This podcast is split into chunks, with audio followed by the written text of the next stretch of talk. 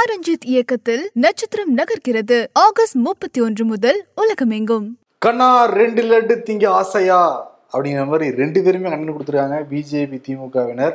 இந்த கண்ணா லட்டு திங்க ஆசையான ஒரு பாட்டு தானே ஞாபகம் வருது. என்ன பாட்டு அது? லவ் லெட்டரு எழுத ஆசைப்பட்டேன். எழுத முடியல கொடுக்கணும்னு ஆசைப்பட்டேன் கொடுக்க முடியலங்கிறது. அவன் சைனா மேடுமா. இவன் பக்கா ஃப்ராடுமா. இந்த சைனா மேடு பக்கா ஃப்ராடுங்கிற வரை காலையில இருந்து ஞாபகம் வந்துகிட்டே இருக்கு. ஏன்னு எனக்கு தெரியல. ஏன்னா வந்து மேட் இன் சைனா அப்படிங்கிற ஒரு வாசகம் வந்து ட்விட்டர்ல பயங்கர ட்ரெண்ட் ஆயிட்டு இருக்கு. அதனால அதுக்கும் இதுக்கும் எந்த சம்பந்தமும் நான் படுத்திக்கலப்பா. ஓகே. நீங்க படுத்திக்கிட்டீங்கன்னா நிர்வாகம் பொறுப்பாகாது. ஷோக்குள்ள போயிடலாம் வெல்கம் டு தி இம்பர்ஃபெக்ஷன் நான் உங்கள் நண்பன் சரண். சிபி சக்கரவர்த்தி.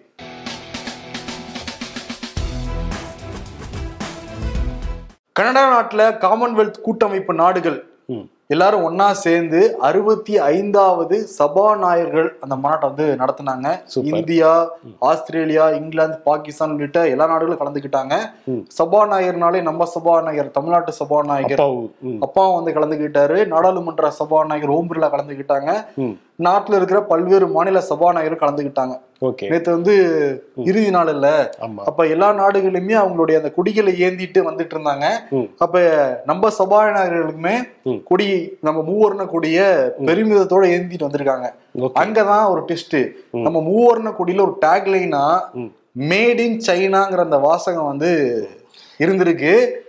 இந்தியாவுடைய கொடி சைனால வாங்கப்பட்டிருக்கு. அந்த கொடியை எடுத்துட்டு போய் இவங்க வந்து வெக்கமே இல்லாம காமன்வெல்த் அந்த மாநாட்டுல அதை வேற வந்து. கேட்டா என்ன சொல்லுவாங்க? ஸ்பான்சர்ஷிப் வந்து சைனா கம்பெனி பண்ணுச்சு அப்படின்னு சொன்னாலும் சொல்லுவாங்கன்னு நினைக்கிறேன். ஆனா ஆக்சுவலி அது இல்ல. அங்கிருந்து தான் இறக்குமதி செஞ்சாங்க நீ சொல்ற மாதிரி.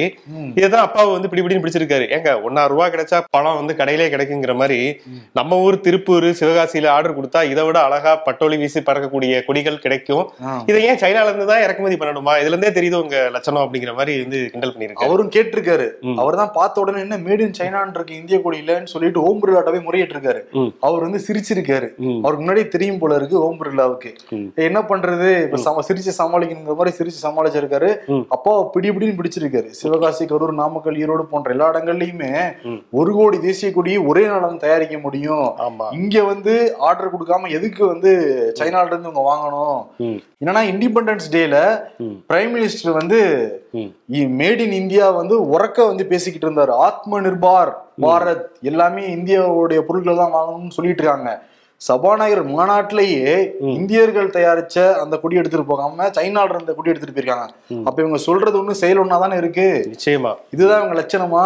எல்லா புகழும் மோடிக்கு தான் அப்ப இந்தியா முழுக்க எதிர்க்கட்சிகள் இதை தூக்கி வச்சுட்டு பேசிக்கிட்டு இருக்காங்க. இந்த பேச்சுல வந்து என்ன சொல்ல போறாங்கன்னு தெரியல. நிச்சயமா என்னதான் சொல்ல முடியும். அதான் வந்து ஆதாரபூர்வமா அப்படியே மேட் இன் சைனான்னு அழகா அப்படியே தெரியுது. டேக்லைன் மாதிரி. சோ ஒண்ணுமே பண்ண முடியாது. தற்சார்புலாம் வந்து நமக்கு தான் நீங்க வாங்குங்கன்னு சொல்றதுக்கு மட்டும்தான் ஒழிய தேசப்பட்டுலாம் நமக்கு தான் அவங்களுக்கு கிடையாது அப்படிங்கிற மாதிரி தான் இருக்கு இந்த விஷயங்கள்லாம். பிஜேபி காரங்க பதில் சொல்ல வேணானா ம். உண்மையான தேசபக்தர்கள் இதுக்கு வந்து பதில் சொல்லட்டும். நிச்சயமா சொல்லுவாங்க. சரிங்களா? என்னன்னா இப்பதான் வந்து. இந்த சுதந்திர தின தன்னைக்கு முப்பது கோடி தேசிய கொடிகள் விற்பனையாச்சு. அதன் மூலமாக ஐநூறு கோடி வந்து வருமானம் வந்துச்சுன்னா பெருமையா சொல்லிக்கிட்டு இருந்தாங்க. இப்ப என்ன ட்விஸ்ட். சைனால இருந்து வாங்கிட்டு வந்த கொடிய. வித்திருக்காங்கிறதான தெரிய வருது இதுல ஆமா நிச்சயமா நிச்சயமா. அதுல பாருங்கன்னா இப்ப ஐநூறு கோடினால நெசவாளர்களுக்கு எந்த பயனுமே இல்லை. இதனால ம். ஃபுல்லா வந்து பாலிஸ்டர் முன்னாடி எல்லாம் கதரை தாண்டி எந்த இதுலயுமே இருக்காது. தேசிய கொடிங்கிறது. இப்ப பாலிஸ்டர் வந்துச்சு வேற வேற மெட்டீரியல்ல தேசிய கொடியெல்லாம் ஏத்துனாங்க. இப்ப அதை தாண்டி வேற நாட்டுல முக்கியமா வந்து சீனானாலே இந்தியாவுக்கு வந்து பிடிக்காது. ஆனா அங்கு வந்து வாங்கி வாங்க வந்த ப்ராடக்ட. போய் வந்து காமன்வெல்த்ல சந்தி சிரிக்க வச்சிருக்காங்க. ஹர் ஹர் நியாயமா? நமக்கு ஆமா நிச்சயமா. நமக்கு மட்டும் சொல்லிட்டு. அவங்க வந்து அங்க வந்து சந்தி சிரிக்க வச்சிருக்காங்க இந்திய அரச. உண்மையிலே வெக்கக்கேடான ஒரு செயல் இது. ஆனா வந்து இப்ப எப்பவுமே இந்த மாதிரியான விஷயங்கள் வந்தா உடனே மறைக்கிறதுக்காக சில விஷயங்கள் வந்து பண்ணுவாங்க. என்னன்னா சில பாப்புலாரிட்டியில இன்னைக்கு உலக லெவல்ல புகழக்கூடிய ஒரு தலைவரா இருக்கிறது யாரு அப்படின்னு சொல்லிட்டு இப்ப அடிக்கடி இந்த மாதிரியான சர்வே வரும். மார்னிங் கன்சல்டன்சி அப்படின்னு சொல்லிட்டு ஒரு நிறுவனம். அந்த நிறுவனம் வந்து ஒரு சர்வே எடுத்து தான் இதுல வந்து வாக்களிச்சவங்க எல்லாம் பார்த்தோம்னா மேக்சிமம் அதுல வந்து இந்தியர்களா தான் இருப்பாங்க. அப்படி வந்து ஒரு சர்வேல 75% சதவீதம் பேர் வந்து ஓட்டு போட்டு உலகின் நம்பர் ஒன் பாப்புலாரிட்டி ஃபேம் மிக்க ஒரே தலைவர் அப்படின்னு சொல்லிட்டு மோடி வந்து தேர்ந்தெடுத்திருக்காங்க. இப்ப மேட் இன் சைனா மேட்ச் ஆயிடுச்சா? எல்லாரும் அதை வந்து மறந்துடுவாங்க அப்படிங்கிற மாதிரி. டிஜிட்டல் இந்தியானா ஓகே இது ஆன்லைன் நடந்த சர்வேவா இருக்கும். குத்துங்கப்பா ஓட்ட அப்படின்னா குத்த போறாங்க. வேல் இருக்கிற எல்லா இந்தியர்களுமே. ரெண்டாவது இடத்துல மெக்சிகோ அதிபர் ஆண்ட்ரூஸ் மேனுவல் மூணாவது இடத்துல இத்தாலி பிரதமர் மரியோ டிராக்கி அப்படின்னு சொல்லிட்டு அவங்களுக்குலாம் வந்து அறுபத்தி மூணு ஐம்பத்தி நாலு சதவீதம் தான். அவ்வளவு ஏன்? வெக்கக்கேடு. ஜோ பைடனுக்கே வந்து நாற்பத்தி ஒரு சதவீத ஓட்டோட அஞ்சாவது இடம் தான் கொடுத்துருக்காங்க மக்கள். பாத்துக்க அந்த அளவுக்கு வந்து மேட் இன் சைனா அப்படிங்கிற விஷயம் இப்ப மறந்துருச்சு பாரு. அது வந்து நீங்க சொல்றதுனால அதெல்லாம் மறந்துடுவாங்களா மக்கள் எல்லாத்தையுமே ஞாபகம் வச்சுக்கிட்டு தான் இருப்பாங்க இவங்க. ஆனா ஹர்கர் திரங்கா. ஆத்ம நிர்பார். மேட் இன் இந்தியா இது எல்லாமே வந்து சொல்லாதான் இருக்கு செயல் வடிவம் எதுவுமே பெறல பட்டேல் சில. ம். பலாயிரம் கோடிக்கு வந்து சைனால இருந்து வாங்கிட்டு இருந்தாங்க அடுத்து தேசிய கொடியும் வந்து வாங்கிட்டு இருக்காங்க. ஆனா சீனா எதிர்ப்புன்னு வேற சொல்லிப்பாங்க. அங்க வந்து அஞ்சாவன் ஒரு மாவட்டத்துல இப்பவே வந்து அங்க பில்டிங் எல்லாம் கட்ட ஆரம்பிச்சிட்டாங்க. நேத்து அந்த வீடியோ வேற பயங்கரமா ஷேர் ஆயிட்டு இருக்கு. இந்திய எல்லையில அவங்க இருக்கக்கூடிய அந்த பீப்புள் லிபரேஷன் ஆர்மி வந்து கட்டடங்கள் கட்ட ஆரம்பிச்சிட்டாங்க. அதை இங்க இருக்கக்கூடிய ஒரு வீடியோ வந்து காட்சிகள் அப்படியே இன்னைக்கு வந்து வெட்ட வெளிச்ச அம்பலம் ஆயிட்டு இருக்கு ஆனா அதெல்லாம் மறைச்சிட்டு ஒரு பக்கம் வந்து நம்பர் ஒன் பாப்புலாரிட்டியில தலைவர் அப்படின்னு சொல்றாங்க. இன்னொரு பக்கம் பார்த்தோம்னா என்னதான் உண்மையை மறைக்க நினைச்சாலுமே அது வெட்ட வெளிச்சம் ஆயிரும் அப்படிங்கறதா இன்னைக்கு மேட் இன் சைனா கொடி பறந்த லட்சணம் என்னங்கறத நீங்க கமெண்ட்ல சொல்லுங்க. ஆமா அவங்க சொல்லுவாங்க கரெக்டா சரி ஓகே அப்படியே நம்ம இந்த பக்கம் தெற்கு பக்கம் தெற்கு நோக்கி வரலாம். வடக்குல எப்படி அவங்க பிஜேபி அப்படியோ இங்க வந்து தெற்குல டிஎம்கே இப்படிதான் இருக்கு. ஏவா வெறும் ஸ்டேட்மெண்ட் கொடுத்துருக்காருன்னா டிஎம்கே வந்து அந்த எட்டு வழி சாலை போடுறதுக்கு எதிர்க்கல எதிரி இல்ல. விவசாயிகளை வந்து அழைச்சு பேசி அவங்களுக்கு என்ன தேவைங்கிறத தான் டிஎம்கே வந்து அப்ப எதிர்கட்சியா இருந்தப்ப வந்து சொல்லுச்சு. சட்டமன்ற குறிப்பை வேணா நான் வந்து எடுத்து காட்டுறேன். எட்டு வழிச்சாலை போடக்கூடாதுன்னு திமுக எந்த இடத்துலயும் சொல்லவே இல்லைங்கிறத ஆணித்தரமாக அடிச்சு ஏவாவேலு வந்து பத்திரிகையாளருக்கு முன்னாடியே சொன்னாரு. போன வருஷம் தான் நம்ம வந்து சோலையே பேசியிருக்கோம். இது வந்து பயங்கரமா எடப்பாடி வந்து எப்படியாவது கட்டியே தீருவோம் அந்த சாலையை அப்படின்னு சொல்றதுக்கு திமுக கடுமையாக எதிர்க்கிறது அப்படின்லாம் சொல்லி. அவர் மறந்துட்டாரு போல இல்ல ஏவா வேலு வந்து அவருடைய தலைவர். ஸ்டாலின் அறிக்கையை படிக்கிறது இல்லையா அப்படிங்கிறது தெரியவே இல்லை. இப்ப ஸ்டாலினுடைய அறிக்கையே வந்து நாம தான் எடுத்து வெளியிட்டு இருந்தோம் சமூக வலைத்தளங்கள்ல. அதுல தெள்ள தெளிவாக இருக்கிற அந்த வார்த்தைகள் எல்லாமே இப்ப அந்த வார்த்தைகள் கூட நான் வந்து படிக்கிறேன்.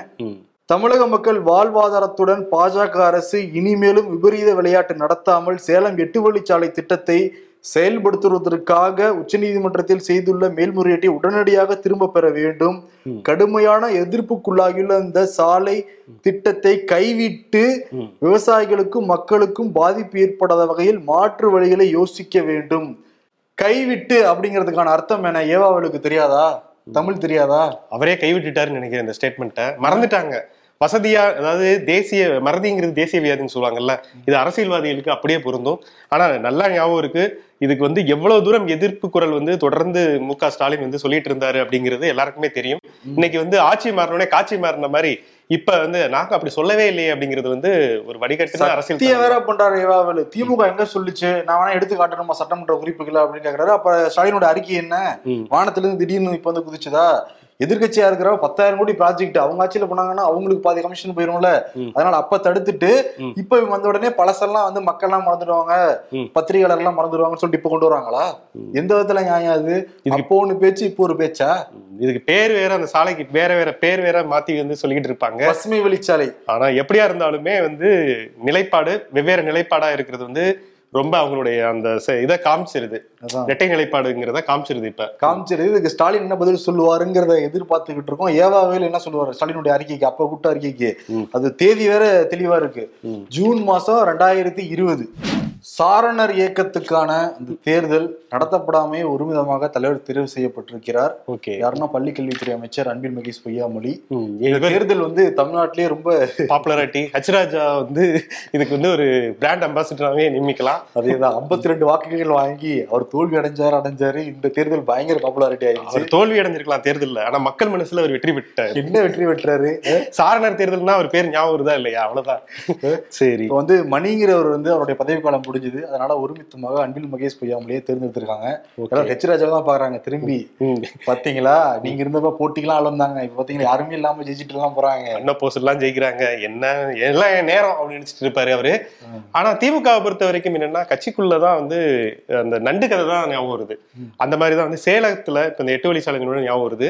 சேலத்துல வந்து மாநகராட்சி அஹ், மேயரா இருக்கக்கூடியவருக்கும் எம்பிக்கும் சேலம் மே எம்பிக்குமே வந்து பயங்கரமா முட்டல் மோதலா தொடர்ந்து நடந்துட்டு இருக்கு சேலம் எம்பியா இருக்கிறவர் இப்ப யாருன்னா எஸ் ஆர் பார்த்திபன். அவர் வந்து தேமுதிகல இருந்து வந்தவர் எப்பவுமே மாற்றுக் கட்சியில இருந்து வந்தவங்களுக்கு பயங்கரமா அழகு பார்க்கக்கூடிய ஒரு கட்சி தான் திமுக.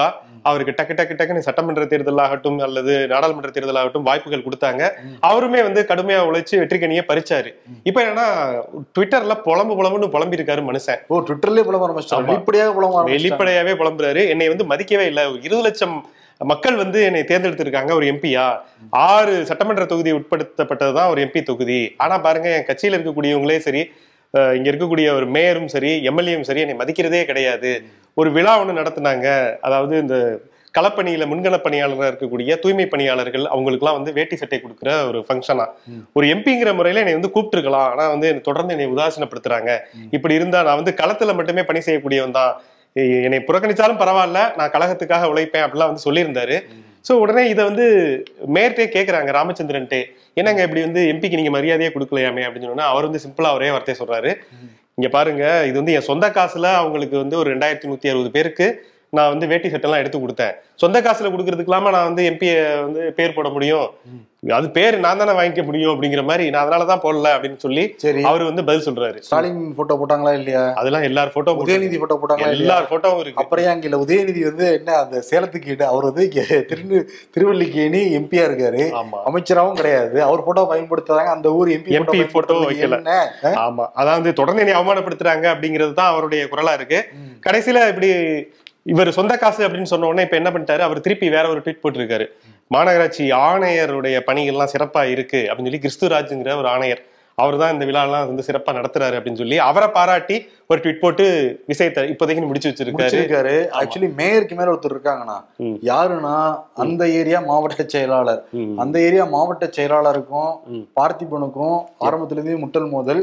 ஆக்சுவலி டிஎம்கே என்ன நினைக்கிறேன் கொங்கு பெல்ட் ரொம்ப ஸ்ட்ராங் பண்ணணும் எடப்பாடி கோட்டையிலே ஓட்டையப்படணும்னு நினைச்சுக்கிட்டு இருக்கு. ஆனா அதுக்கு முட்டுக்கட்டை யாருன்னா சேலத்துல இருக்கிற அந்த மாவட்ட செயலாளர் தான். அவர் தான் யாரையுமே வளர விடாம எடப்பாடிக்கு ஆதரவா அடுத்து பல விஷயங்கள் பண்ணிக்கிட்டு இருக்காராம். வந்து தெரியாம பண்ணிக்கிட்டு இருக்காராம் அந்த மாவட்ட செயலாளர். நம்ம டீட்டெயிலா வந்து தகவலை திரட்டிட்டு ஒரு பேசுவோம். நாட்கள் வந்து பேசுவோம். மேயர்லாம் அவரோட ஆள் தான் அந்த மாவட்ட செயலரோட ஆள் தான். ஆமா ஆமா. அதனால வந்து ம். அவரெல்லாம் வரக்கூடாது புரியுதான்னு ஓகே சார் அப்படின்னு சொல்லி. இருக்கிற சட்டமன்ற உறுப்பினர்களும் மேயர்களும் இருக்காங்க. ஓகே காங்கிரஸோட சேர்ந்து கூட்டணி சேர்ந்து சேர்ந்து காங்கிரஸோட வாடகை எங்கேயும் அடிச்சிருச்சு போல இவங்களுக்கும். ஆமா. ஓகே. அன்னைக்கு காலையில ஆறு மணி இருக்கும். அப்படிங்கிற மாதிரி தான் இருந்தது. ஆறுமுகசாமி ஆணையம். ஜெயலலிதா மரணத்துல மர்மம் இருக்குன்னு சொல்லிட்டு. சர்ச்சையை கிளப்பி விட்டது யாருன்னா ஓ பன்னீர்செல்வம் தான் அதுக்கு பிறகுதான் ஆணையம் அமைக்கப்பட்டது ரெண்டாயிரத்தி பதினேழாம் ஆண்டு செப்டம்பர் மாதம். நீண்ட நெடிய விசாரணை. பல டைம் வந்து கால நீட்டிப்பு வந்து செய்யப்பட்டுச்சு. ஸ்டாலின் அரசும் உத்தரவாதம்லாம் கொடுத்துருந்தாங்க. நாங்க அந்த ஆணையத்தை முறையா விசாரிச்சு அறிக்கையெல்லாம் வாங்குவோம்னு சொல்லிட்டு. இப்போ வந்து துரிதப்படுத்தி ஒரு வழியாக அந்த ஆணையம் வந்து அறிக்கையை ம். க ஸ்டாலின் வந்து சமர்ப்பிச்சிருக்காங்க. ஓகே. மூணு நாளைக்கு முன்னாடி சமர்ப்பிக்க வேண்டியதுதான். ஆனா வந்து கோவை திருப்பூர்லாம் போயிருந்தார்ல. அதனால இன்னைக்கு போய் நேரடியாவே சமர்ப்பிச்சிருக்காரு. அறுநூறு பக்கங்கள் இருக்கான். ஆங்கிலத்திலும் தமிழிலும் வந்து எழுதப்பட்டிருக்கான். ஆனா அறுநூறு பக்கங்கள் வந்து ரொம்ப கம்மியா இருக்கேனா? ஆமா இதுக்கு இத்தனை வாட்டி வாய்தா மேல வாய்தா வாங்கின மாதிரி ஜவாப்பு கேட்டுட்டு ஆமா. அறநூறுங்கிறது ரொம்ப கம்மி. இன்னைக்கு வரக்கூடிய ஒரு பாக்கெட் நாவல் கூட வந்து எழுநூறு பக்கத்தை தாண்டி போயிடுது. என்ன அது இவ்வளவு பெரிய ஒரு விஷயம்? நூத்தி ஐம்பத்தி நாலு பேர்ட்ட விசாரிச்சுக்கிறதா சொல்றாங்க. அவ்வளவு செலவு பண்ணிருக்காங்க ஆளுக்கு ரெண்டு பேராகிராஃப் பேசியிருந்தா கூட அது ஆயிரம் பக்கத்தை தாண்டி போயிருக்குமே. நிறைய பேர் வேற விசாரிச்சாங்க அவங்க. ஆனா அறுநூறு பக்கங்கள் ரொம்ப கம்மியா இருக்கு. ஏன்னா தூத்துக்குடி அந்த துப்பாக்கி சூடு நடந்ததுல ஆமா. அந்த ஆணையம் கூட ஜெகதீசன் ஆணையம். ஆமா. ஆயிரக்கணக்கான பக்கங்களை சப்மிட் பண்ணிருக்காங்க ஆமா. இது வந்து அறுநூறு பக்கத்துல இவ்வளவு வருஷங்களா விசாரிச்சு என்ன எழுதியிருக்காருன்னு தெரியல. கிறிஸ்பா எழுதியிருப்பாருன்னு நினைக்கிறேன். மேபி அதை படிச்சு பார்த்துட்டு தான் வந்து சொல்லணும். ரஃப் டிராஃப்ட் நிறைய எழுதுனேங்க. இது ஃபேர் டிராஃப்ட்டுங்க ஐயா அப்படின்னு சொல்லி கொடுத்துருப்பாருன்னு நினைக்கிறேன். ஆனா இதுலயுமே என்னன்னா சசிகலாவுக்கு சாதகமா தான் சில விஷயங்கள் இருக்குன்னு சொல்றாங்க. ஏன்னா எய்ம்ஸ் குழுவே அதான் சொன்னாங்க. எய்ம்ஸ் குழு அப்படி சொல்லுவாங்கன்னா எய்ம்ஸ்ங்கிறது மத்திய அரசு கண்ட்ரோலு சசிகலா ஓபிஎஸ் ஒன்னாக்கணும்னா சசிகலா மேல எந்த வந்து குற்றச்சாட்டும் இல்லாம அவங்க மேல ஒரு தூய்மையான எண்ணம் வரணும்ல. அதனால எய்ம்ஸ் சசிகலா அதுக்கு சம்மந்தம் இல்லைங்கிற மாதிரி சொன்னாங்க. இப்போ வந்து டிஎம்கேவோட நிலைப்பாடுமே ஓபி சசிகலா அப்படிதான் போய்கிட்டு இருக்கு அதனால சசிகலாக்கு பாதகம் இல்லாம தான் இந்த இது இருக்கும் அப்படிங்கிறாங்க. அறிக்கை வெளிவந்ததா என்னங்கிறத டீடெயிலா தெரியும். ஓகே. எல்லா அறிக்கையும் வாங்கி வாங்கி வச்சுக்கிட்டு இன்னும் வந்து அடுத்த ஸ்டெப் எடுக்காம ஆமா அப்படியே கிடப்புல போட்டு வச்சிருக்காரு. நிறைய அறிக்கை இருக்குல்ல. அந்த ஆன்லைன் விளையாட்டுக்கான அறிக்கை வாங்கி வச்சாங்க. இந்த அதுக்கப்புறம் அதே ஜெகதீசன். அப்புறம் இது ஆறுமுகசாமி ஆணையம் அந்த ஆணையம்லாம் எதுக்கு அமைக்கிறாங்கன்னா உடனடியாக தவறுகளை களைந்து புதுவிதமான சட்டங்களை டக்கு டக்குன்னு இயற்றணும் அப்படிங்கிறதா மக்களோட எதிர்பார்ப்பா இருக்கு. ஆனா வெறும் பேச்சளவுல டக்கு டக்குன்னு அதை ஸ்டெப் எடுத்த பிறகு அப்படியே அமைதியா இருக்கிறது வந்து கரெக்டான விஷயமே இல்ல. ஏன்னா மே மாசமே தூத்துக்குடி எல்லாம் சப்மிட் பண்ணிட்டாங்க அவங்க. என்ன மாசம்? ஆகஸ்டே முடிய போகுது. இது வரைக்கும் வந்து கப்பு சுப்புன்னு இருந்தா கடைசி லீக் ஆனதுக்கு அப்புறம் எப்படி லீக் ஆச்சு அப்படின்னு கேட்டுட்டு இருக்காங்க. என்ன? சரி ஓகே இந்த பக்கம் அதிமுக பக்கம் வந்து வருவோம். புதுசா ஒருத்தர் வந்து சேர்ந்திருக்காரு. ஒரு ஒரு காலத்துல எம்ஜிஆரோட விசுவாசியா வாரிசு நான் தான் அப்படின்லாம் சொல்லி கட்சியெல்லாம் ஆரம்பிக்க போறேன் அப்படின்லாம் சொல்லி சூடுபட்டுக்கிட்ட கே பாக்யராஜ். வாரிசு நான் தான் விஜய் தான் சொல்லிக்கிட்டு இல்ல, இருக்காரு அவர் வந்து இவர் வந்து அந்த காலத்துல வாரிசுன்னு சொல்லி சொல்லியிருப்பாரு. நான் வாரிசு படத்தில் நடிக்கிறதுக்கு எம்ஜிஆர் வாரிசு நடிச்சிட போறாங்க விஜய். இல்ல இல்ல வாரிசு படத்தில் நடிச்சிட்டு இருக்காரு விஜய். ஏன்னா அந்த ரகசிய போலீஸ் நூறு படத்துல அப்பெல்லாம் வந்து எம்ஜிஆருடைய கலை வாரிசு அப்படின்னு சொல்லி பாக்கியராஜ் தான் வந்து சொல்லியிருந்தாரு. அவருமே எம்ஜிஆரே ஒரு மேடையிலே வந்து சொல்லியிருந்தாரு. சோ அந்த அளவுக்கு இருந்ததுனால அரசியல்ல பெரிய ஆளா வருவாரு அப்படிலாம் பார்த்தாங்க. ஆனா அடுத்தடுத்து அவர் வந்து சைலண்ட் மோட்ல போனாரு. பிரச்சாரத்துக்கு மட்டுமே வந்து பயன்படக்கூடிய ஒரு ஆளா மாறி போனாரு. பேச்சாளரா இருந்தாரு. ஆமா அப்படி இருந்தாரு. இப்ப வந்து என்ன நினைச்சாருன்னு தெரியல. ஓபிஎஸ்ட போய் சேர்ந்து நான் அதிமுகல இணைந்துட்டேன் அப்படின்னு சொல்லிட்டு. ஆனா புதுசா ஒண்ணு ஒரு உருட்டு வித்தியாசமா ஒண்ணு உருட்டுறாரு. போய் இபிஎஸ்டே போய் அதிமுகவை வலுப்படுத்துறதுக்கு நான் வந்து பேச்சுவார்த்தை நடத்துவேன் அப்படின்னு சொல்லியிருக்காரு. எடப்பாடி மண்டையில அடிச்சு விரட்ட போறாரு. எடப்பாடி அந்த ஓபிஎஸ் உடைய கோஷ்டி கண்டாலே ஒரு அவர்ஷன் மூட்ல தான் இருக்கு ஓபிஎஸ் சொன்னாலே அப்படியே டென்ஷன் ஆயிடுவாரு அவரு. சரிண்ணா. ஆனா ஓபிஎஸ் உடைய களம் வந்து இப்ப வலுப்பட்டுருச்சா இல்லையா? அதான் நீங்க பாக்கணும். பாக்கியராஜனா எப்பேற்பட்ட செல்வாக்கு படிச்ச ஒரு அரசியல்ல அவரு ஓபிஎஸ்க்கு ஆதரவு கொடுத்திருக்காருன்னா ஓபிஎஸ் யாரும் அசைக்க முடியாது. இந்த மாதிரி தீவிர ரசிகர்கள் இருக்காரும் யாரும் அசைக்க முடியாத போயிட்டு இருக்கா? ஓகே. கள்ளக்குறிச்சி அந்த மாணவி வந்து மர்ம மரணம் அடைஞ்சாங்க. சிபிசிஐடி விசாரிச்சுக்கிட்டு இருக்காங்க. இந்த மாணவியுடைய அம்மா வந்து தொடர்ந்து தமிழக அரசு கிட்ட முறையிட்டே இருந்தாங்க. இது வந்து அந்த பள்ளியை சேர்ந்தவர்கள் தான் என் பொண்ணை வந்து கொண்டுட்டாங்க நீதி வேணும். நடைப்பயணம்லாம் செய்ய போறேன்னா அறிக்கையெல்லாம் வச்சு விட்டுருந்தாங்க அந்த அம்மா. இன்னைக்கு வந்து மு க ஸ்டாலின் நேரடியாக சந்திச்சு பேசினாங்க. அந்த மாணவியோட அம்மா செல்வி. ஸ்டாலின் உத்தரவு கொடுத்துருக்காராம். என்ன நடந்தாலும் சரி உண்மையா நாங்க வந்து விசாரிப்போம். குற்றவாளிகள் தண்டிக்கப்படுவார்கள் அப்படின்னு. இப்போ வந்து ஜாமீன்ல வேற வெளியே வந்திருக்காங்க அந்த கள்ளக்குறிச்சி பள்ளியை சேர்ந்தவர்கள். எல்லாருமே ஜாமீன் வந்து கொடுக்கப்பட்டிருக்கு. அந்த அம்மா என்ன சொல்றாங்கன்னா இப்போதைக்கு தான் ஜாமீன் கொடுத்துருக்காங்க அவங்களுக்கு. குற்றவாளி இல்லைன்னு சொல்லிட்டு வெளியே வரல. அதனால நிச்சயமா தண்டனை கிடைக்கும் நாங்க வந்து எதிர்பார்க்கறோங்கிற மாதிரி அந்த மாணவியோட அம்மா சொல்லியிருக்காங்க. ஓகே. இப்ப முதல்வர் வரைக்கும் வந்து பேசியிருக்காங்க. பேசியிருக்காங்க. ஆனா ரெண்டு பே பிரேத பரிசோதனை நடந்தது இல்ல. முதல் பிரேத பரிசோதனைக்கும் ரெண்டாவது பிரேத பரிசோதனைக்கும் ஏகப்பட்ட வித்தியாசங்கள் இருக்கும்னு வந்து சொல்றாங்க. இப்ப ஜிப்மர் மருத்துவமனை தான் அதை அலசி ஆராய்ஞ்சு சப்மிட் பண்ணணும் அவங்களுடைய அறிக்கையை. ஓகே அந்த அறிக்கையும் வாங்கி கிடப்புல போடாம உடனடியாக நடவடிக்கை எடுக்கணும் அப்படிங்கிற ஒரு கோரிக்கையை நம்ம வச்சுக்கலாம் அந்த இடத்துல. அதே போல இன்னொரு வழக்கு ரெண்டாயிரத்தி ஒன்பதுல நடைபெற்ற ஒரு வழக்கு இன்னைக்கெல்லாம் வந்து ஐஎஃப்எஸ் அப்படிங்கிற அந்த இதெல்லாம் சொல்றோம்ல நிதி நிறுவன மோசடி. ஆசை வார்த்தை காமிச்சு ஏமாத்துனதுலே முன்னோடி நிறுவனம்னா பாசி நிறுவனம் சொல்லுவாங்க. ரெண்டாயிரத்தி ஒன்பதுல நல்லா ஞாபகம் இருக்கு. ஆமா அப்பெல்லாம் நான் சின்ன பையனா. ஆமா ரொம்ப கதிரவன் மோகன்ராஜ் கமலவல்லி அப்படிங்கிறவங்க ஒரு மூன்று பேர் சேர்ந்து இந்த நிறுவனத்தை ஆரம்பிச்சு ஒன்றல்ல ரெண்டல்ல ஐம்பத்தெட்டாயிரத்தி ஐநூத்தி எழுபத்தோரு பேர்ல தொள்ளாயிரத்தி முப்பது கோடியை வந்து சுருட்டிட்டு உங்களுக்கு வந்து வட்டி நாற்பது சதவீதம் தர்றோம் ஒரே மாசத்துல தர்றோம் அப்படின்லாம் சொல்லி ஆசை வார்த்தையை காமிச்சு நல்லா வாரி சுருட்டிட்டு கொங்கு மண்டலத்துல ஃபுல்லா நிறைய மக்கள் இதனால ஏமாந்து போனாங்க. ஏமாந்து போனதுக்கு பிறகு ஏரியா மக்களும் கரூர்லயும் இருந்தாங்க. ஆமா கரூர் அதான். கரூரும் கொங்கு பெல்ட்ல தானே வரும். எல்லாரையும் வந்து ஏமாத்திட்டு கடைசியில வந்து நாமத்தை போட்டு கிளம்பலான்னு பிளான் பண்ணல. ரெண்டாயிரத்தி பதிமூணுல சிபிஐ விசாரணை வந்தது. சிபிஐ விசாரணைக்கு பிறகு கோயம்புத்தூர்ல சிறப்பு நீதிமன்றத்துல இந்த வழக்கு வந்து நடந்தது. குற்றப்பத்திரிகை சிபிஐ வந்து தாக்கல் செஞ்சது. ஆனா அவங்களுக்கு என்ன கஷ்டம்னு தெரியல. ஐம்பத்தெட்டாயிரம் பேர் பாதிக்கப்பட்டதுக்கு அவங்க ஆயிரத்தி நானூத்தி ஐம்பது பேரை வந்து வழக்குல சேர்த்துட்டு விசாரணை எல்லாம் நடத்தி கடைசியில குற்றப்பத்திரிகை எல்லாம் தாக்கல் பண்ணாங்க. இந்த வழக்கு நடந்து நடந்து நடந்து இப்ப வந்து தீர்ப்பு வந்து சொல்லியிருக்காங்க. அதுல இந்த கதிரவன்கிறவர் வந்து உடம்பு சரியில்லாம இறந்தே போயிட்டாரு போன வருடம். இப்ப வந்து மோகன்ராஜ் கமலவல்லி இந்த ரெண்டு பேர்கிட்டையுமே வந்து வசூல் பண்ணணும் அப்படின்னு சொல்லி சொல்லியிருக்காங்க. அதாவது எவ்வளவு அப்படின்னா இருபத்தேழு ஆண்டு சிறை வந்து இவங்களுக்கு கொடுத்துருக்காங்க. அதே போல நூத்தி எழுபத்தி ஒரு கோடி எழுபத்தி நாலு லட்சத்து ஐம்பதாயிரம் அபராதமா அவங்களுக்கு வந்து விதிச்சிருக்காங்க. நூறு கோடிக்கு மேல அபராதமா? ஆமா. ஏன்னா இது ஏன் இவ்வளவு ஏன் இப்ப- இப்ப இப்படி ஒரு தொகையை வந்து நீதிபதி ரவி வந்து சொல்லியிருக்காரு அப்படின்னு பார்த்தா இந்த பாதிக்கப்பட்டவங்க ஆயிரத்தி நானூத்தி பேர் இருக்காங்களா அவங்களுக்கு அவங்க எவ்வளவு இன்வெஸ்ட் பண்ணாங்களோ அந்த அமௌண்ட்டை அவங்கள்ட்ட வந்து கட்டணமா வசூல் பண்ணணும் அப்படின்னு சொல்லியிருக்காங்க. ஆயிரம் பேரா ஐம்பத்தெட்டாயிரம் பேர் அப்ப அவங்க என்ன எங்களோட நிலைமை என்ன அப்படின்னு சொல்லிட்டு அவங்க எல்லாம் வந்து புலம்புறாங்க. கிடைச்ச வரைக்கும் இந்த ஆயிரத்தி நானூத்தி ஐம்பது பேருக்கு வந்து இப்ப அவங்க எல்லாம் வந்து பயங்கரமா குதூகலமா எங்க பணம் எங்களுக்கு வந்துருச்சு அப்படின்னு சொல்றாங்க. ஆனா தொள்ளாயிரத்தி எண்பது கோடி எங்க இருக்கு? இப்ப வந்து மீட்டு மீட்கக்கூடிய நூத்தி எழுபது கோடி எங்க இருக்கு அப்படிங்கிறது தெரியல. சிபிஐ வேற இந்த கோர்ட் வந்து கண்டிக்க வேற செஞ்சிருக்கு. அப்ப மீதி உள்ளவங்க எல்லாம் பாவம் இல்லையா? அப்படிங்கிற கேள்வியும் நீதிபதி ரவி வந்து கேட்டிருக்காரு. நிச்சயமா பாவம். சிபிஐ வந்து ஏற்கனவே ரெண்டாயிரத்தி ஒன்பதுல நடந்தது. ரொம்ப புயல் வேகத்துல வேற செயல்பட்டு இருக்காங்க மீதி உள்ளவங்களுக்கும் அந்த பணத்தை வசூல் பண்ணி கொடுத்தாங்கன்னா நிச்சயமாக நீதி நிலைநாட்டப்பட்டது அப்படின்னு நம்ம நம்பலாம்.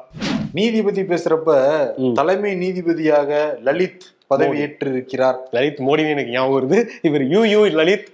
வெறும் எழுபத்தி நான்கு நாள் இந்த பதவியில் வந்து இருக்க போறாரு. மும்பையில வந்து மிகப்பெரிய ஒரு வழக்கறிஞராக கோலோச்சி உயர்நீதிமன்றத்துல வேலை பார்த்து அதன் பிறகு ரெண்டாயிரத்தி நாலுல இருந்து உச்சநீதிமன்ற வழக்கறிஞராக இருந்தவர்.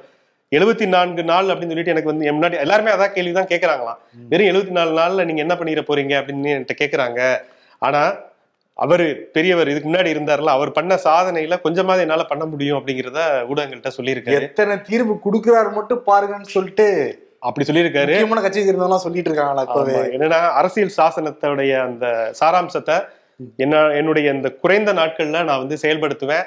பட்டியலிடுறது தான் மிகப்பெரிய ஒரு பணி. எந்தெந்த வழக்கு முன்னிலை பெறணும் எது எதுக்கு ப்ரியாரிட்டி கொடுக்கணும் அப்படின்னு சொல்லி அதுல நான் ஸ்கோர் பண்ணிடுவேன் நீங்க வேணா பாருங்க இந்த எழுபத்தி நாலு நாள்ல நான் என்ன பண்றேன் அப்படின்னு பாருங்க. ஒட்டுமொத்த இந்தியாவே திரும்ப வைக்கிறாரா இல்லையான்னு சொல்லிட்டு இந்த இவரு நீதிபதியானதுக்கு ஒரு கட்சி வந்து பயங்கர சந்தோஷமா இருக்காங்க. எந்த கட்சிங்கிறத நீங்களே பண்ணுங்க புரிஞ்சுக்குங்க. நீங்களே புரிஞ்சுக்குங்க. ஓகே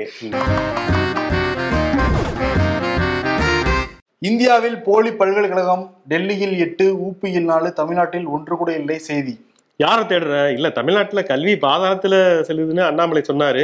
அவரைத்தான் தேடுறேன். அவர் ஒரு மனஸ்தன்ல வீட்டை விட்டு வெளிநாடு போயிடலாம் ஆனா இந்த மொபைலை விட்டுட்டு தெருமுனை கூட போக முடியல.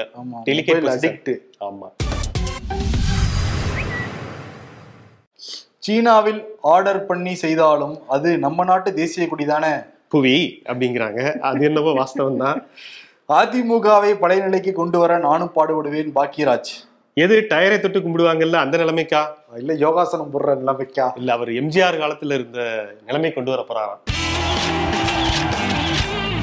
அவார்டு இன்னைக்கு யாருக்கு அப்படின்னா முதலமைச்சர் மு க ஸ்டாலினுக்கும் பாரத பிரதமர் மோடிக்கும் ரெண்டு பேருக்குமே கொடுத்துடலாம். குரூப்ல டூப்பாவே இருந்திருக்காங்க. எட்டு வழிச்சாலை நாங்க சொல்லவே இல்லையே. ஏதாவது அப்படின்னு இங்க சொல்லியிருக்காங்க. Aatma Nirbhar made in India என்ன மேட் இன் சைனா ஆமா. மேட் இன் சைனா வந்து இன்னைக்கு ஆத்ம நிர்பார் ஆயிருச்சு ஹர்கர் திரங்காலாம் வந்து நமக்கு தான் அப்படின்னு சொல்லிட்டு ரெண்டு பேருமே ஒரு தந்திரமான ஸ்டேட்மெண்ட் விட்டுருக்காங்க. ஸ்டாலின் அண்ட் மோடி. அதனால ரெண்டு பேருக்குமே பஞ்சதந்திரம் அப்படின்னு அவார்டு கொடுத்துடலாம். பஞ்ச திரிகளா இருக்காங்களாம். ஆமா. நம்ம எல்லாம் மறைச்சு. என்ன மறைச்சாலும் சரி. ஆஹ் கண்டுபிடிச்சு மக்கள் மன்றத்துல கொண்டு வந்துகிட்டே இருப்போம். கட்சி பாகுபாடே கிடையாது எந்த சார்பும் கிடையாது. யார் தப்பு பண்ணாலும் தப்பு தான். யார் சரினாலும் அது சரிதான். சரிதான். Okay. Okay. Panchatantram award okay. நன்றி. சந்திப்போம். நன்றி வணக்கம். இம்பர்ஃபெக்ட் ஷோ இப்போ வந்து பாட்காஸ்ட்ல வர ஆரம்பிச்சிருக்கு. நிறைய நேர்கள் கேட்க ஆரம்பிச்சிருக்காங்க. அதோட லிங்க்கும் நாங்க வந்து முதல் டிஸ்கிரிப்ஷன்லயும் கமெண்ட்லயும் தரோம். நிச்சயமா வந்து கேளுங்க. சஜஷனும் வந்து சொல்லுங்க. Thank you. Let us enjoy Pa Ranjith இயக்கத்தில் காளிதாஸ் ஜெயராம் துஷாரா நடிப்பில் நட்சத்திரம் நகர்கிறது. ஆகஸ்ட் முப்பத்தி ஒன்று முதல் உலகமெங்கும்.